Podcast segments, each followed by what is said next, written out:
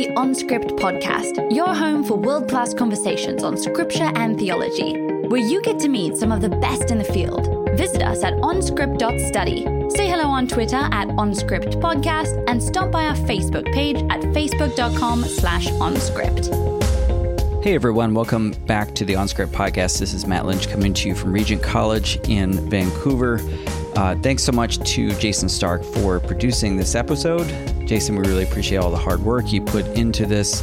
Uh, and also, for those of you who are going to be at the annual meeting of the Society of Biblical Literature, American Academy of Religion in San Antonio in November on the Sunday night, I believe it's the 19th of November, we're going to have a live podcast event um, with food and drinks and a recording of an episode uh, in San Antonio. So, for those of you in that area or coming to that uh, meeting, keep your ears open for more information about that. We'll be sharing that as time goes on. Okay, everyone, thanks so much for listening. Enjoy the episode. Welcome back to On Script. This is Matthew Bates, your co host for today. In Mark 4, Jesus and his disciples embark on a boat.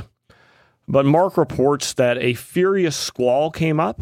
Waves were breaking over the boat, nearly swamps the boat, and Jesus, meanwhile, is sleeping in the stern. The disciples wake him up distressed. Teacher, don't you care if we drown? But Jesus gets up, rebukes the wind and the waves. Quiet, be still. Then the wind dies down, is completely calm, and the disciples um, are just at a loss. They're terrified, and they ask each other, who is this? Who is this? Even the wind and the waves obey him. The disciples wonder, Who is this? That's a question that's echoed again and again in the Gospels. Arguably, the question, Who is Jesus? has shaped Western civilization beyond any other. It's a question that we should, indeed, that we must keep on asking. At least that's the conviction held by me, and I believe by my two guests today. Stanley Porter and Bryan Dyer. Thanks, gentlemen, for joining me. Pleasure to be with you, Matt. Yeah, thanks for having us. Uh, Stanley Porter and Bryan Dyer are co authors of a new book, Origins of New Testament Christology, an introduction to the traditions and titles applied to Jesus, published by Baker Academic in 2023. Tell me the story, gentlemen, of how you teamed up to write this book. Yeah, it's a good question. Bryan, go ahead. Yeah, well, uh, well Stan and I know each other from uh, when I studied at McMaster um, almost 10 years ago now. And uh, we were working, uh, he was writing a book on um, uh, the published title Sacred Traditions in the New Testament. I was helping as a TA very early on. Uh, he, he was moving from lectures into publishing those lectures in a book.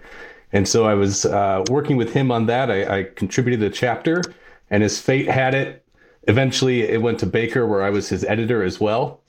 And as we worked on that project, I believe it, it, it came out, and I kind of pitched the idea, noticing that there were several chapters which were having to do with Christology, the question of who Jesus is, um, and the the different traditions that are being applied um, to Jesus in the New Testament. And so I think I, I, I pitched to Stan us kind of building on that earlier book, making one that's that's a bit, that was a pretty technical academic book, and so writing a more accessible introduction to these traditions, expanding what uh, was done in the earlier book, and yeah, just kind of dividing up the chapters and and and writing what what came the origins of New Testament Christology. Uh, Stan, is that how you recall things? That sounds plausible. Uh, yeah, I think that's kind of how it happened. Uh, we we were working together. Yeah, Bryan was there here uh, with us at McMaster Divinity College, and he and I hit it off.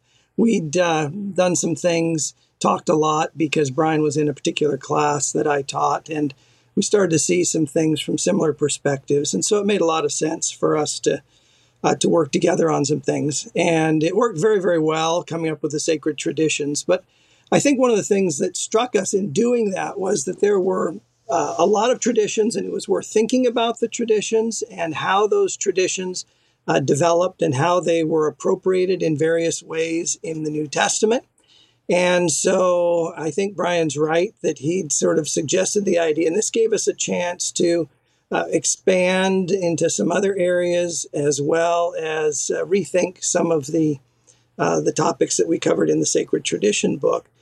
Uh, but uh, one of the th- great things about it was the chance to work with with Bryan uh, on it, and I, I, very much enjoyed that opportunity. I I have worked with a lot of different people in doing books and and things, and I think that's really a great thing that often we've missed out on in biblical studies and or the humanities disciplines more widely is the opportunity to work together. And sometimes we in the humanities we lament the fact that the sciences are pushing us out of the university and pushing us out of culture.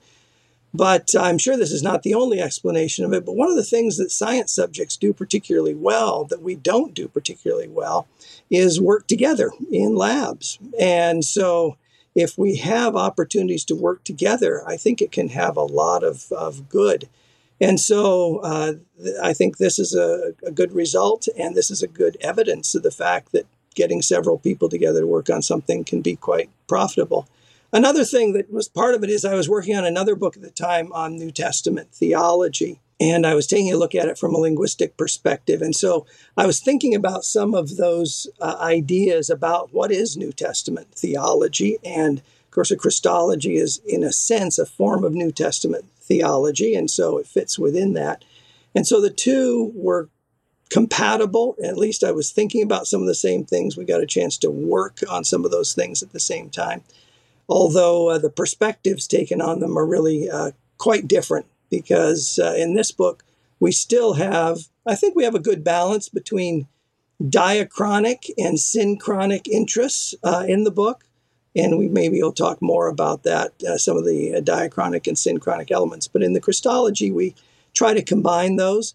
Uh, but in the book on New Testament theology, I was really kind of advocating and exploring uh, a more important role for synchronic exploration as opposed to diachronic. So again, those things fit together very nicely. Well, I appreciate the collaborative effort. And sometimes in a um, book that is co authored, you can easily tell who wrote what part. Uh, I had a difficult time discerning that. I couldn't, in fact, tell who wrote what part. I don't know if you guys d- divided that out by arm wrestling and deciding who was going to write which chapter. Uh, or um, yeah, I don't know what your approach looked like there. Um, anyway, if you want to comment on that briefly, uh, do so as you wish. But I wanted, um, maybe more importantly, uh, as both of you are first-time guests on OnScript, just briefly to tell me a little bit more, to the degree you wish, your personal story about how you ended up as a biblical scholar. Uh, as I always think that's a fascinating question um, for people who are, for me, I always love to hear that, but for people who are part of our audience too. Right. Well, I'll just quickly note. Yeah, we we kind of down the middle split up the the chapters of the book. There's 11 traditions.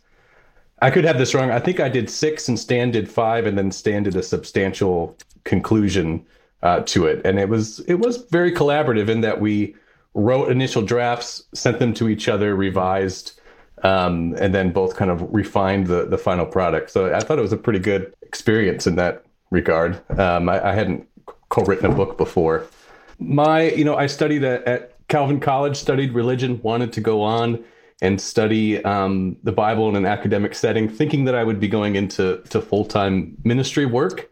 From there went to denver seminary and studied with craig blomberg. And during that time kind of figured out that really it was um, the more kind of teaching academic side of things that i was really drawn to. And so after finishing my ma there was looking for a phd program and got connected with Cynthia Westfall at McMaster and um, wanted to write on Hebrews. And she, um, uh, you know, is a, is a, leading expert in Hebrews, and so got the opportunity to to move out to McMaster. Hadn't met Stan, and other than knowing a little bit about his work in linguistics, didn't know a whole lot, but uh, kind of got put in the middle of this strong academic culture that has a emphasis on linguistics. And um, Stan maybe recall, I think I resisted trying to do linguistics, but kind of got sucked in when seeing kind of the merits that different tools and approaches brought. And so uh, finished up there and, and landed in, in publishing, found a, a publishing job at Baker and have found that to be a, a good uh, use of the degree and get to work with a lot of really good scholars and good projects uh, and also do quite a bit of teaching as well it's kind of a windy journey, but that's kind of where I've landed where I am. I'll let Stan go. Yeah. Well, Matt, you're asking me to basically go into ancient history at this point. But uh, I uh, originally studied uh, English and literature for an undergraduate degree and was heading towards an academic career and uh, started by doing an MA in English, intended to do a PhD in English. And I had a, uh, a real, I don't know what to call it exactly. I guess you could call it a kind of, on a much, much smaller scale, a kind of Pauline Acts 9 experience where uh, it became very clear that uh, I was to stop doing that studying and uh, had a particular episode that happened in my life when I suddenly realized I was going to go to seminary. The one problem with that was that at the time I didn't even really know what seminary was. I just knew I was going somewhere. So I, I had to find out uh, what that was, and I ended up going to uh, Trinity Evangelical Divinity School in Chicago and did an MA in New Testament. So I continued on the track towards academics and I wanted to study things that were related to, you know, hermeneutical kinds of issues. And so then I went to Sheffield uh, to study. And uh, of course, along the way, I'd done English. I'd done a fair number of, of Greek and related classes at TEDS. And, and when I was there at Sheffield, I had the great experience of actually then being enrolled in both the biblical studies department and the linguistics department and have a supervisor in, in each of those. And uh, so uh, my PhD, you know, covered both of those areas, and I've continued to pursue uh, both areas uh, a lot in the work that I've done. Tried to maintain uh, a presence in New Testament studies, but uh, often attracted to and interested in linguistic questions that are related to it. Yeah, I think it's safe to say that um, you've you've edited, written t- tons of material, but probably best known for all that interfacing with linguistics. And uh, again, um, I think it was probably clear enough from your narratives, your academic pedigree, and whatnot. But just for current uh, purposes, so people know where you're at right now. So Stan Porter uh, is uh, the president and dean and professor of New Testament, and also the Roy A. Hope Chair in Christian Worldview at McMaster Divinity College. And meanwhile, Bryan um, is uh, the acquisitions editor for Baker Academic and acquires for Brazos also, uh, and has his PhD from McMaster Divinity College, and he's teaching uh, at Calvin um, on a part-time basis. Moving on from there, uh, as we we begin to maybe dive into your project a bit more. Um, as you point out in the book's introduction, New Testament Christologies, um, there's been lots written. There will be lots written in the future. Right, yours is an excellent exemplar.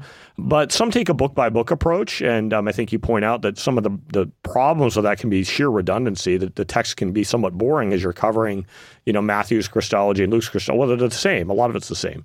Some take a titles approach, right, looking at um, various titles of Jesus or and others take a chronological approach, is trying to say, okay, this is how it all developed. Right? Yours takes a maybe we might call a modified titles approach, or where you focus on traditions. Um, and you're you're trying to um, help us see why these traditions that we see in Judaism and the Greco-Roman background are pertinent to the New Testament, not necessarily as a developmental argument, but sometimes as a developmental argument. And there's there's a lot going on there. Um, so how did you um, settle on that? Um, what do you see as maybe some of the pitfalls in um, other approaches? I mentioned the redundancy issue. Uh, what what are some pitfalls maybe in previous studies that have focused on title that you were seeking to? Because you do have a modified title approach, but I think you're trying to head off certain kinds of problems that have happened in New Testament Christology around a titles approach. Um, what are you what are you adding new methodologically um, within all that? So speak more about what you're up to with this traditions approach. Yeah, we you know in the introduction we attempt to kind of carve out the space for what our book is attempting to do. One of the things that we point out early on is that we're not attempting to articulate a fulsome Christology, um, but rather are focusing on one uh, particularly important aspect of uh, Christology, that is the Christology that we find in the New Testament. For the most part, we limit our endeavor to the New Testament canon. Um, and within even New Testament Christology, we decided to highlight and focus on the, the traditions that the New Testament writers use as they describe, as they portray um, Jesus, and begin to answer that question that you mentioned at the beginning who is this?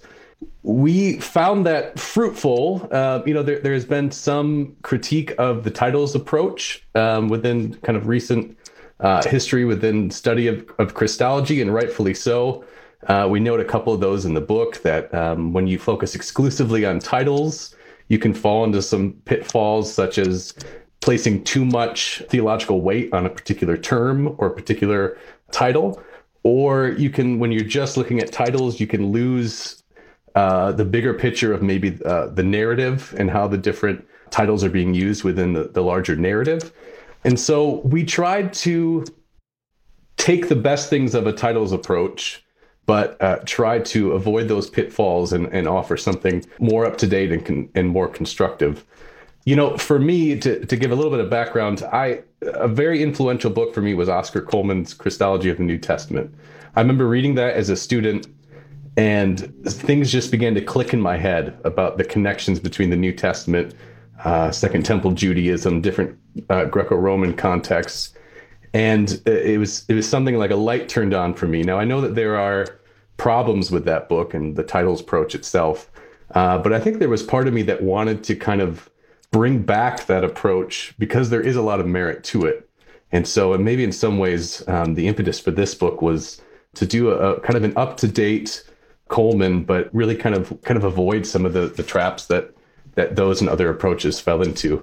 Um, Stan, I don't know if you have thoughts about this particular question. I think, uh, Bryan, your answer is a good one on, on what we're trying to do with it. I, I think I would just add, first of all, uh, the Cullmann book is a good example, and I think a kind of a, a template in a lot of ways of what we were trying to do. But if you're looking at Cullmann, you'll see that sometimes um, he gets kind of overly technical and gets kind of lost in the weeds sometimes. And there there's sometimes when it's really kind of hard to figure out exactly where he's going or what he's saying about it. And I think what we were trying to do was maybe uh, bring a little bit more generalization so we could tie some things together in some better ways than he had. And this would bring it back to the comment I made earlier about our book kind of having a synthesis between a diachronic and a synchronic element to it. And that maybe helps to speak to this title's approach in the sense that, you know, we look at traditions and we appreciate them. I think in many ways we perhaps are a little bit broader in what we look at than a lot of people do because we don't just try to explain everything from a an Old Testament or a Second Temple Judaism perspective. We're much uh, more open also to the Greco Roman world context, the influence of Hellenistic uh, culture. But then also, even though we take titles, uh, we try to put them in a reasonable context and the context of how they are used in various ways with, within the New Testament. Not just in a book by book way, because as you said, Matt, uh, that's right. Sometimes it can be pretty redundant if you're looking at at the Gospels, for example. You go Matthew and Mark and Luke, and you see a lot of the same things. Uh, but we try to use categories and ways of describing them that will put those, uh, whatever those titles, whatever you want to call them, into a, a larger context. And sometimes we see that uh, the result in the New Testament uh, goes against uh, what its background in some ways, or develops the background in different ways. And so we're, we're happy and uh, to see that and happy to point that out when we see it. Uh, one of the things I've noticed in using some of the alternative approaches uh, in Christology is that at the end of the day, I think the good thing about like narrative approaches and others is that uh, we need to see the larger context. We we shouldn't be just confined to titles, but titles still often show up quite a bit uh, in such treatments because at the end of the day, you kind of have to identify something or find some way of referring to what it is that you are finding uh, within the New Testament. And so uh, titles probably will always have uh, some kind of a validity and some kind of a, a, merit in that kind of approach. And so I'd like to think that we've found a way to, to not get too carried away with it, but find a, a way to put it in an appropriate context. Yeah, that's helpful. I think you guys do a number of things really well um, in the book. And one, uh, I think, is avoiding pitfalls of the past. And I think um, it's safe to say that maybe Cullmann and others were part of an era that really focused on developmental and on Christian origins and like really trying to spin out a narrative of how did how did this all start, right? And um, uh, the history of religion's approach, and um, some of the weakness of that can be reducing everything down to causation. And I think you guys are very balanced and wise in saying there are these traditions around, and sometimes the New Testament uses the imagery, sometimes it rejects the imagery, sometimes it plays with the. Im- I mean, there, there's there's a complex nuancing that needs to happen, and it does happen. I think in your book, rather than just kind of yeah, turning everything into a cause effect sort of um, false narrative that's dangerous. Um, uh, anyway, and as part of that too, you're very circumscribed. Like you're doing just you just deal with the New Testament. You don't you don't really go on to Chalcedon, other than some some remarks that are necessary along the way, right? Um, you're not trying to lay out the whole history of the Christology of the church. This is a New Testament Christology, um, and uh, by by saying staying circumscribed in that way, I think that that's um, helpful for um, your audience to appreciate the Bible itself, what it might might have to offer. Along those lines, I wanted to just, for the um, sake of the audiences, um, you know, I, have read your book, but um, some haven't, and I want to make sure they know what what are these titles we're dealing with um, uh, for Jesus, or these traditions, uh, these eleven traditions. So I want to read the eleven, um, just so people are aware of the categories that you opted to deal with. And so the categories are as follows, and these are the 11 chapters. And first, Jesus the Lord, Jesus the prophet, Jesus the Son of Man, Jesus the Son of God, Jesus the suffering servant, Jesus the Passover lamb, Jesus the Messiah, Jesus the Savior, Jesus the last Adam, Jesus the Word, Jesus the high priest. And one of the things that I wondered, and I suspect that others will wonder, um, is was there a serious contender for a 12th? right? Uh, especially because 12 is such a biblical number. Surely you guys could have come up with one more, one more. That's all we needed, one more. Um, so I'm, I'm curious. Uh, I, I, would suspect that you had some at least that you, you thought about that you thought it's just not a theme that we want to deal with, or it's not a big enough theme. Uh, what what were some that almost made the list for you that you ended up uh, saying no, we, I don't want to deal with that? Stan, do you recall the ones we rejected? Let's see. Which were the ones that we rejected? Well, I, I think following Cullmann, we had Jesus the Rabbi. Oh yeah. Um, but I, I, think we decided that that really wasn't a tradition in the sense of the other ones were. It was uh, we we could have written on that, but it, it, yeah it didn't seem to be in the the same kind of category as as the other ones. And the other other thing that I could think of, Matt, was um, we kind of folded Son of David into our Messiah chapter, and you could have devoted an entire chapter and we also um, included Mosaic traditions in the prophet chapter. So we have about half that chapter is looking at Jesus as a um, as a prophet like like Moses. And so some yeah some kind of got absorbed into into other chapters, um, but Rabbi is the only one that I could think of that we planned for and and and uh, decided to cut. Yeah, that was in an original, an early form of a table of contents we had for it, and then we uh, we did scratch it. Yeah.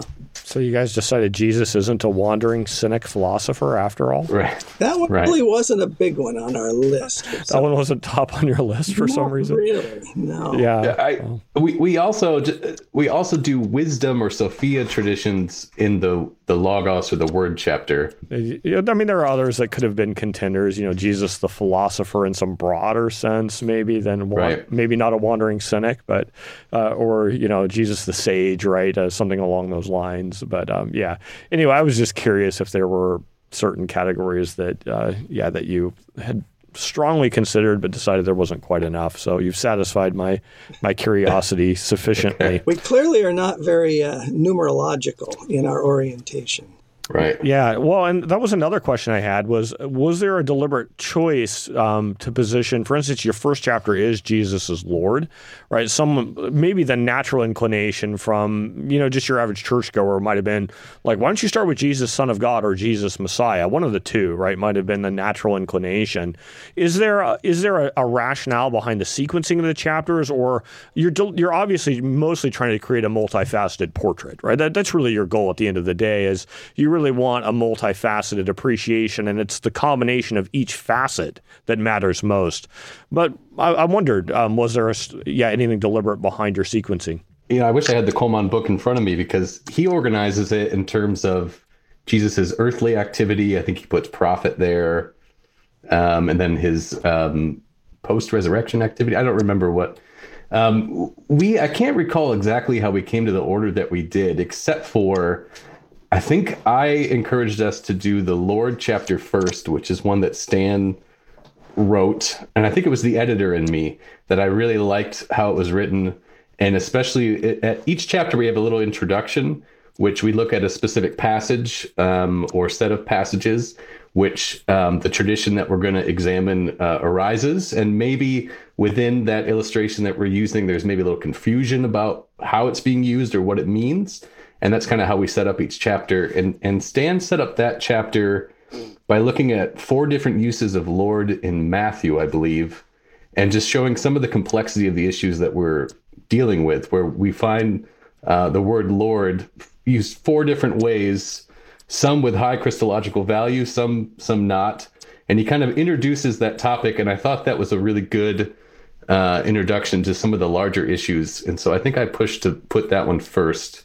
Um, but the rest, I, I can't remember how exactly we landed.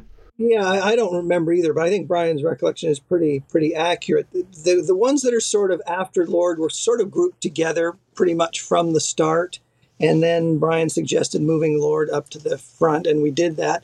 And I think then also the ones at the end were there because they perhaps had some of them were were less seen across the whole of the New Testament and perhaps more limited in some of those ways. So it didn't seem logical to begin with those, we should probably begin with those that would be seen as more central to uh, the message of the of the New Testament. Yeah, well, you just answered a further question I had, which was whether you saw certain categories as more central than others, and so clearly you do. Yeah, so I, I want to. Um, I'm going to just change the pace here. We'll do a speed round just for fun, and then obviously got some more content oriented questions that I want to um, you know throw at you. But we'll start with. Do you want to go first, uh, Stan, for the speed round? We'll put you. We'll put you up first. Sure. Why you not? Ready? All right, so Stan, you have to dress up uh, and pretend to be a villain for a masquerade party. Um, which villain are you going to choose to portray? Well, I am not a really big person in popular culture, so I'm sure you're looking for somebody who's out there in popular culture. So, but I have absolutely no idea who is there. You have no villains. So, um, well, yeah, no, a villain. I don't know. Who would be a villain? I don't. Yeah. You know, like uh, you know, there's a Batman. It could be you know the Joker. It could be your villain. I mean, you, we'll, we'll, we'll we'll let you off the hook. We'll let you. Sorry off the, about we'll that. Let you off the hook. Yeah. Uh, All right. Um, is Batman a villain? I would have thought Batman would no, have. No, Batman's good. Batman's good. Uh, Joker, Joker, Joker uh, would, would be a villain. Yeah. I think. Yeah. Um, okay. All right. So number two, question number two. Um, now you've attended a lot of SBL conferences in your life, doubtless. Uh, what is the most awkward thing about attending an SBL conference? The most awkward thing about it? Yeah. Oh gosh, the most awkward thing about SBL things is probably how many people there are there going in all sorts of different directions. And if you want to meet with somebody, you better stop them right then because the chance of seeing them again sometime during the three or four days is, is fairly minimal. And uh, that changes your whole way of walking through a building because it becomes very difficult to actually take a line and get someplace because you end up probably having to stop and at least wave or talk or shake hands with with people. It's a it's an ocean of people, no doubt. All right, so Stan, give me the book or author outside of Bible or theology uh, that you think is worth reading. A book or an author that you enjoy outside Bible or theology. Oh, there's so many of them because uh, I try to read lots of things uh, outside of Bible and theology all the time, and I'll I'll exclude linguistics as well since I read a fair bit there. But a great book, I think, is Thomas Kuhn's Structure of Scientific Revolutions. Mm. And I really recommend that book to everyone to read. Bold, bold choice. All right, what what stands a trend in society that scares you? Something going on in our society that scares you? Well, I was going to say social media, but uh, social media and, it scares uh, me too. we are. So that's I'm a good answer. Now we're not on social media right now. Um, someone might be finding our interview on social media, but we're, we're using video conferencing technology. That doesn't count. Oh, is that right? I see. Only when it's posted does it become. Yeah, only when it's posted. Yes, yeah, only when it's posted. this is this is much more deeply personal. Yeah, well, I mean, that's what I would. I think even some of the research recently is endorsing the fact that everybody thought it was a way of connecting people, and the end result that it has is it's actually disconnecting people yeah. more and more. And if you, my comment earlier about collaboration in humanities disciplines, if we think that's of any value, and you may not, but if you do, then we're moving in the exact opposite direction from that. And so I think that has implications for the way we do scholarship, the way we teach Bible, theology, or even other humanities subjects, maybe even the way we uh, live our lives as Christians, etc. All right, so you, you're going to the grocery store stand and you get to buy yourself one and only one treat. What are you buying yourself? Well, that's a great question. I think the last, I don't do the shopping for stuff, so I'm not even sure what's in there. Well, But this is an even better opportunity then because you finally get to get what you want. yeah, probably probably a Lindt dark chocolate. Solid. Yeah, I like seventy percent, uh, Yeah, you know, cocoa or better. yeah. Just just just keep adding up the cocoa. You can't do. You can't go wrong exactly. Can't go much wrong with that. All right, and and if your mother was to walk into your office right now, if she were able to do that stand, what would she say about it? Oh, my mother would say what she told me one time when she walked into my bedroom when I was in high school and saw my clothes everywhere. She said, "Oh, where have I failed?" And uh, if she walked into my office, she'd say the same thing because uh, as I look around, and thankfully you can't see it, I can uh, see there are books everywhere. Oh, I can see some. Well, you can see some, but they look relatively can't. ordered compared to what you can see behind you there. Yeah, I'm hiding some mess too, actually. Um, Yeah. yeah. for sure. Uh, all right. Well, thanks for playing along there. You'll have to think about your your villain, you know, question more, or maybe you know, email me back and tell Oh me yeah, which I'll- villain I'll you want to be. Okay. yeah, for sure. Um, all right. So, uh, yeah, as we continue on here, uh, I, I want to think about uh, your chapters here. Um, and, uh, you you know, chapter one is on Jesus as Lord. We already discussed. Chapter two, though, um, might surprise people as it may be a category that people, at least maybe your average churchgoer, is not going to like classify Jesus as this, and it's Jesus as prophet. Um, why is that such an important category still for the church to hold up? Like, what are we losing if we miss out on Jesus as prophet? Oh, what an interesting question. Um, yeah, you may be right. What what's I guess what I find interesting is when you read, especially the gospel narratives, when the, the question is asked who Jesus is, the responses that you get are are usually within the realm of some kind of prophet. Right? So that whole exchange where uh, Jesus asks his disciples, Who do people say that I am? And the response is that you're John the Baptist, you're a prophet of old, or I think Matthew maybe says Jeremiah or Elijah. And they all put him, in, or they say, or some other prophet or some other kind of prophet. So there was definitely that was the category that it appears Jesus was put in by his contemporaries. And so it, it seemed like a relevant category to discuss. I mean, similarly, when um, Herod is is hearing about Jesus, right? The same kind of categories presented. Some say he's John the Baptist come back. Some say he's a prophet like Moses, or um, and so it seemed like important to talk about how does Jesus fit within this prophetic tradition, especially within this idea of that, that we find in Second Temple Judaism, where there was a sense that there was a kind of a golden age of the prophets, you know, during the, the monarchy, the divided monarchy, and that had kind of gone quiet, although there were prophets or self proclaimed prophets. But there was certainly some expectation that, you know, with the coming Messiah or with uh, kind of wrapped up in Day of Yahweh, there would be a return of this prophetic age or prophetic spirit. And so we kind of tied Jesus as prophet within that expectation as well. Um, and seeing that, I think we wrap up that chapter by saying Jesus seemed to be identified as a prophet. He he doesn't reject that, and he he seems to be um, definitely within that tradition. But that's not the complete answer. Um, there, there's more to who Jesus is, and so we kind of leave it as as um, or we're kind of like now we need to move on to the other traditions to kind of round out that picture. So it seemed like a pretty important, especially foundational kind of chapter to explore. And and kind of what we have found with a lot of these is there's a lot of overlap, right? You know, we look at each tradition, uh, you know, devote a chapter to it, and I think Stan points this out in the conclusion. But there's a lot of overlap where you know the expectation about a, a coming prophet or prophetic age was tied in with messianic expectations.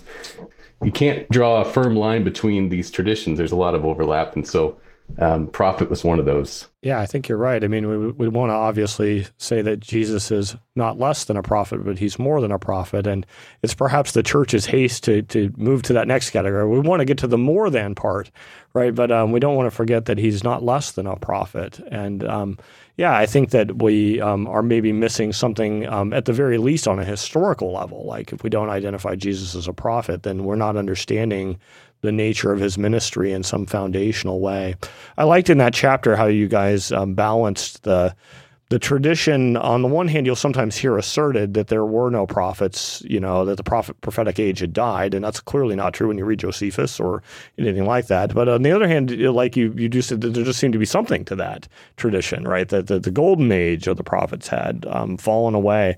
And that's i think indicative of the whole book. There's a real balanced wisdom to it um, that that probably comes from uh, long seasons of wrestling with this material from from both of you. So uh, I appreciated that, and I think that um, I'll point out that this book, I think, is fair to say, is is probably number one. The number one audience is probably students, right? As you envision this as a New Testament Christology that professors would assign at, at the, probably the seminary level, maybe the advanced undergrad level to to students. But secondarily, it's certainly for scholars too, as I learned a fair bit from it myself. I mean, it's not like this is my first book I've read in Christology, um, and I think you do um, manage to speak to both audiences quite well. So, congratulations on um, on on that achievement.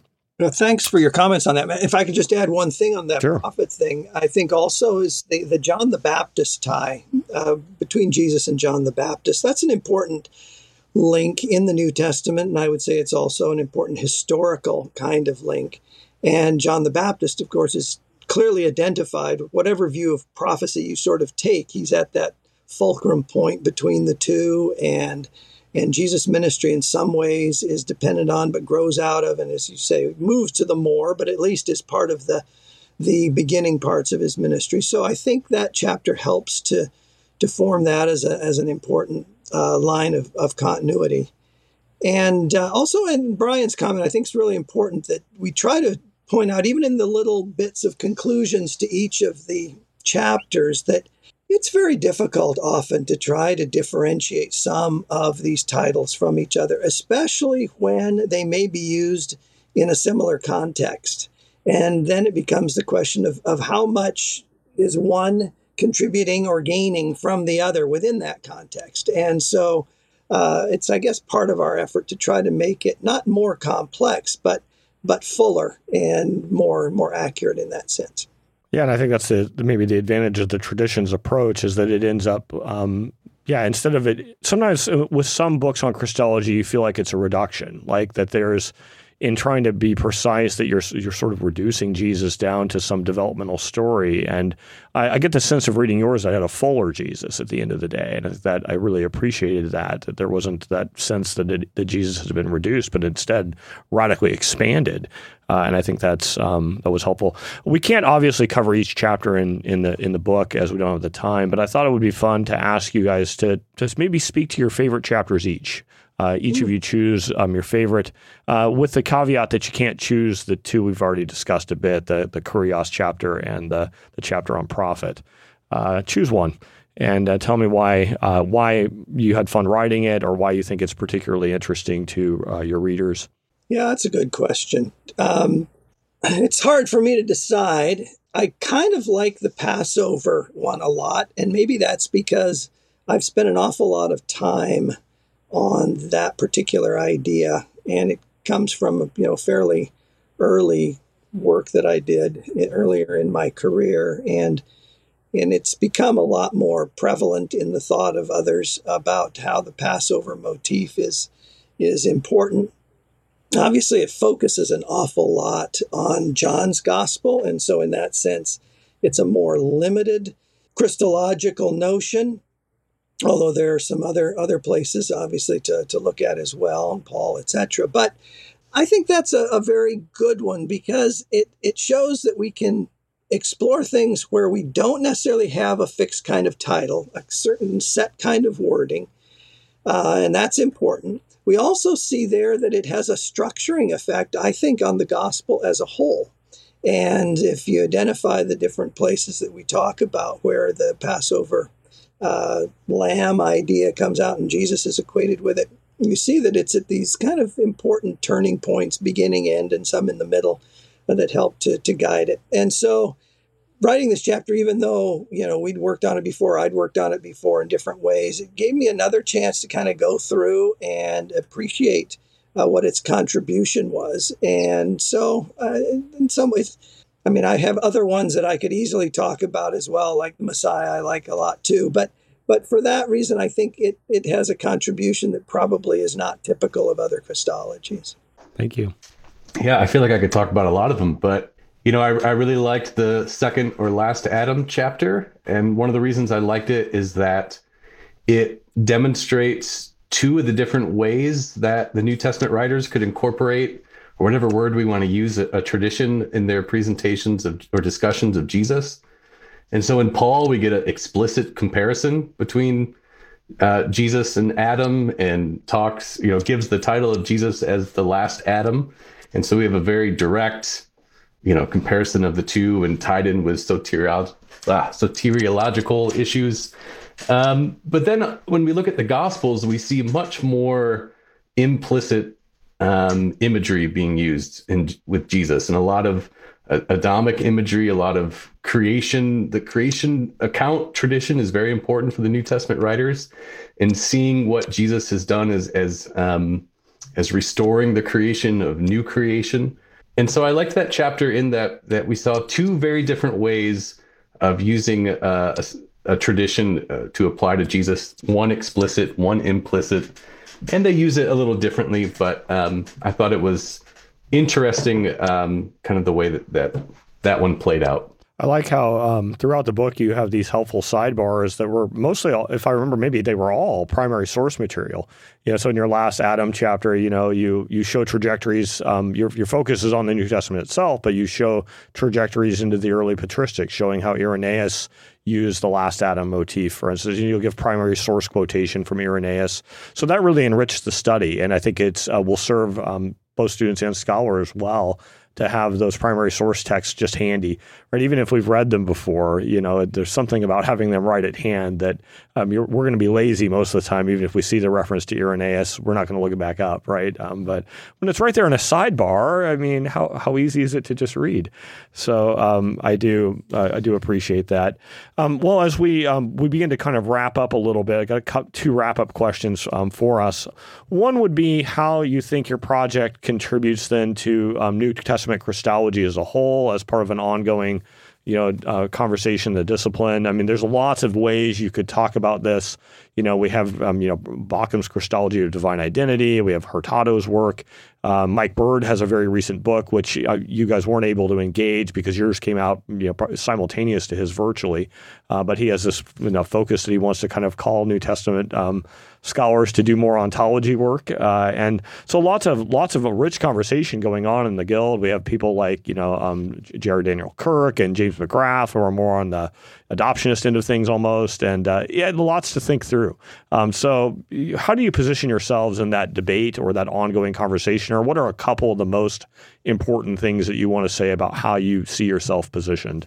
I'll go first. Um, that's a good question. I think there are a couple of things that I'd want to talk about. One is, and Bryan mentioned it earlier, that we're really concentrating on the New Testament. And so we're trying to say if we look at these New Testament texts and read them uh, in light of their complex contexts, and those contexts involve not just Judaism, but they involve the, the wider Greco Roman world of which Judaism was a part uh, we have these traditions, and I like the fact that we've gone with traditions rather than just um, Old Testament or some kind of a citation thing, anything like that. And so we're open to traditions being, yes, uh, originating with Old Testament Jewish thought, but also there were Greco Roman traditions, and uh, we want to appreciate those and then see that in the biblical text we have then this reflection of who Jesus is and the various authors presenting him in their various ways. And they're coming to terms with this. And so that is i think our primary uh, contribution. People can look at that and say well you know if jesus is seen to be this what does that mean then for the, the new testament the new testament uh, authors we didn't try to you know be simplistic and you used the term reductionistic earlier Uh, we tried to be legitimately uh, complex, I think, but trying to bring clarity uh, to them. And so I think at the end of the day, if, if people can have a greater appreciation of how the New Testament views Jesus, I think that'll be a great contribution. And we do take a high Christological view. We're very upfront about that from the outset and in the conclusion. Uh, we're not so much interested in the question that some others are in this whole question of, you know, how Jesus became God idea, uh, although it's certainly related. We're more interested in, you know, how the New Testament authors reflect Jesus, and we think they reflect him in a particular way, but not trying to understand it in terms of explaining it according to necessarily what, you know, how Jews would have fit Jesus within their, you know, their monotheism of the time or whatever it might have been. It's an interesting question, um, but but not necessarily our question, and so we don't really provide an answer for that. But I think what we do stands on its own in that way. And as you said, our audience probably is seminary students. We'd like to think there are some things in it that would be good for for scholars as well. But uh, if seminary students can go away with this idea about the New Testament, I think we'll be we'll be pleased with the result. Yeah, you do very much. Um, yeah, it's, it's, explicitly an early high Christology, so you would line up with you know what Hurtado and company, Bauckham and company, in, in your conclusions. Um, but yeah, it does seem like you're not um, you're trying to yeah offer a new model like Bauckham would. You're more trying to present the data. Like this is this is how Jesus is portrayed as God, right? Um, seems to be more where you're trying to land. Bryan, did you have anything you wanted to add? Yeah, I, would just add. You know, we we ended up titling the book "Origins of New Testament Christology." And I think that points to we we kind of see this as a kind of initial foundational endeavor for um, those doing the work of Christology or understanding the New Testament Christology. And we've talked a little bit about how titles can play a role in traditions, but we kind of thought that especially for students who are new who don't know these conversations, you kind of a good starting point is here. Um, and then, of course, there are other aspects that um, we hope others will um, pursue after having laid the groundwork here a little bit. But yeah, I, that's kind of how I see it and situate it. And Stan does a good job in the concluding chapter of bringing some of this together in comparison with recent trends in the study of Christology. So I think certainly point to that. Yeah, and I think it succeeds, especially uh, if seminarians are your target audience. This will give them a very clear um, and wise, as I said, introduction. Um, last question for you guys then: If a pastor were to preach through your book, selecting maybe a theme a week for a series, like maybe they choose they want to you know do Jesus's word, Jesus's you know um, Messiah. Well, you know they want to work through the book and sequentially um, work on these traditions slash titles. Um, uh, what would you hope to see them emphasize throughout the series? Not necessarily like, okay, I wanted to emphasize this for each chapter, but what are you hoping like is the thread that holds together what they're trying to say in a sermon series? Right. Well, I, I guess I have two thoughts. I don't know if it directly answers your question. Uh, the first is that I, I imagine a lot of these titles are familiar to most Christians, most people in in in, um, in a church, but maybe they, they don't quite know or they have certain assumptions about what Son of Man means, or um, and so I, I, would see that, or I would think there's a lot of kind of opportunity to, I don't know, f- fill out the picture a bit, or give some important kind of theological background for words or concepts that maybe they've heard a lot but don't fully understand.